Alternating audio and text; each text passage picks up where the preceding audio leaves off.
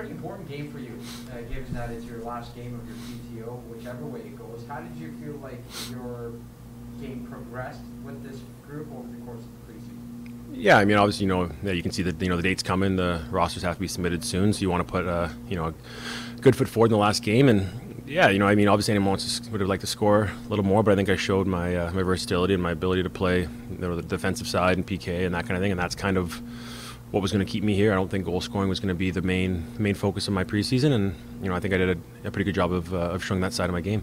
Take us through that play that you with Brendan Did you know he was behind you? Was he calling for it? Yeah, he he was yelling, and you know I I've, I've figured this out that uh, the guy as hot as he is, you get the puck on his stick any chance you can. So he was yelling. You know, I had an idea. I had an idea he had his uh, his guy beat, and the, the other D-man was sliding over. So I figured if I got into that area he was going, he was gonna he was gonna do what he did with it, and you know it, it worked out. Uh, and uh, in terms of in terms of uh, your versatility, you, you played in uh, I think it was left wing for the last couple seasons. Uh, you said predominantly, and then you shifted over to the right. You played center. How comfortable are you playing with either of those positions if if an NHL contract comes your way? Yeah, I think probably naturally I'm a, I'm a winger, left or right. I'm probably equally as comfortable. Center is probably a position I've played, you know, at the NHL level the least of the three. I'm I'm comfortable there. I think usually I'm used more as a uh, you know a fill in if things go a certain way or you know lines get uh, you know mixed up and you kind of need someone to fill in.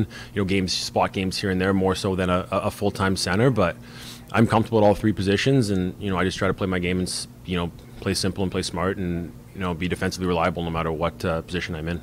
Uh, we always say that we're our own worst critics. Uh, on a personal level, do you think you did enough?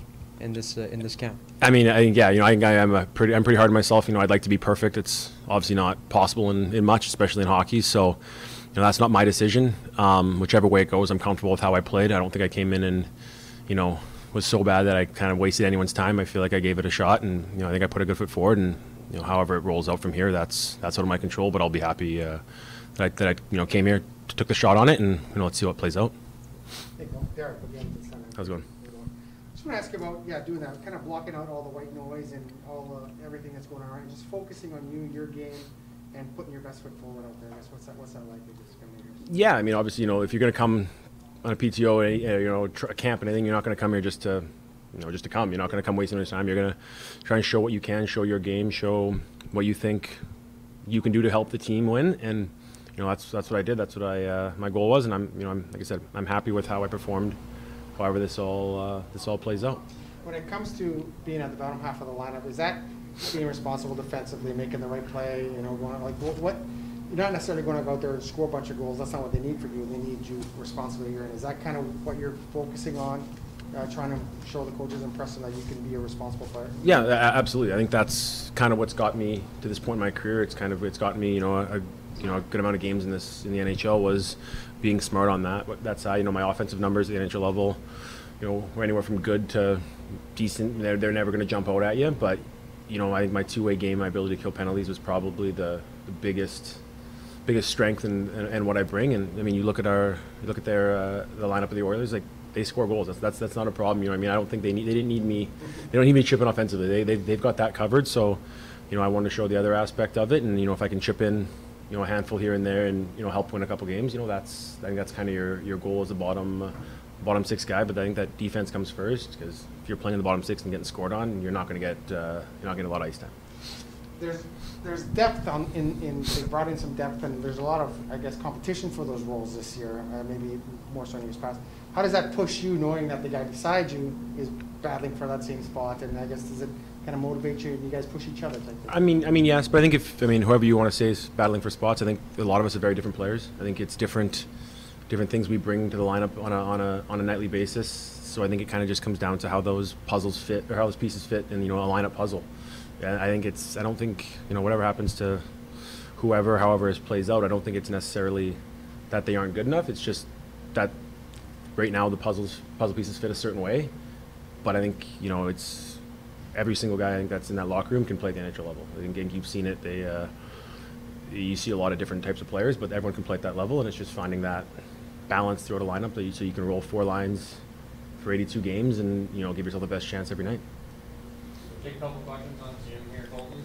Here, do you have one more? No, no, no. Okay, Mark Sanders, Sportsnet, go ahead.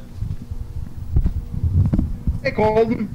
Um, I never asked you this this camp. You grew up in Red Deer, or were you a Flames fan or an Oilers fan? I was wondering when that was coming. Um, believe it or not, I was I was actually neither.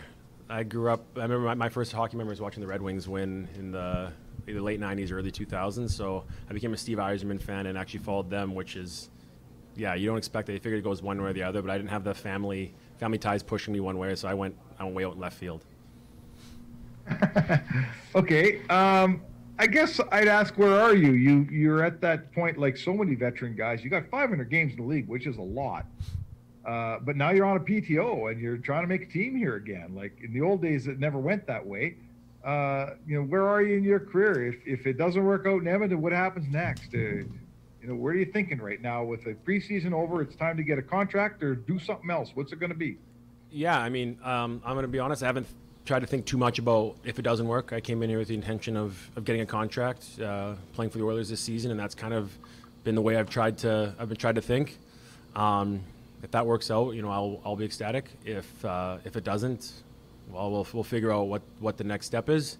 Um, yeah, there was an opportunity this summer to, to come in and give it a shot and try and make a team. And that's that's what I did, and that's where we are now. And let's let's see where the chips uh, chips fall.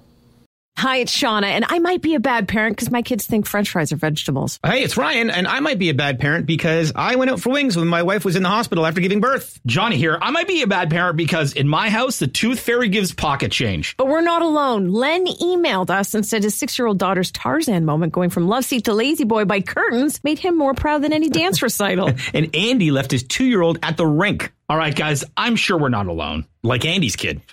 For stories and confessions like this, make sure you check out our podcast. It's called Bad Parents, and it's available wherever you get your podcasts. I left a glove at the rink.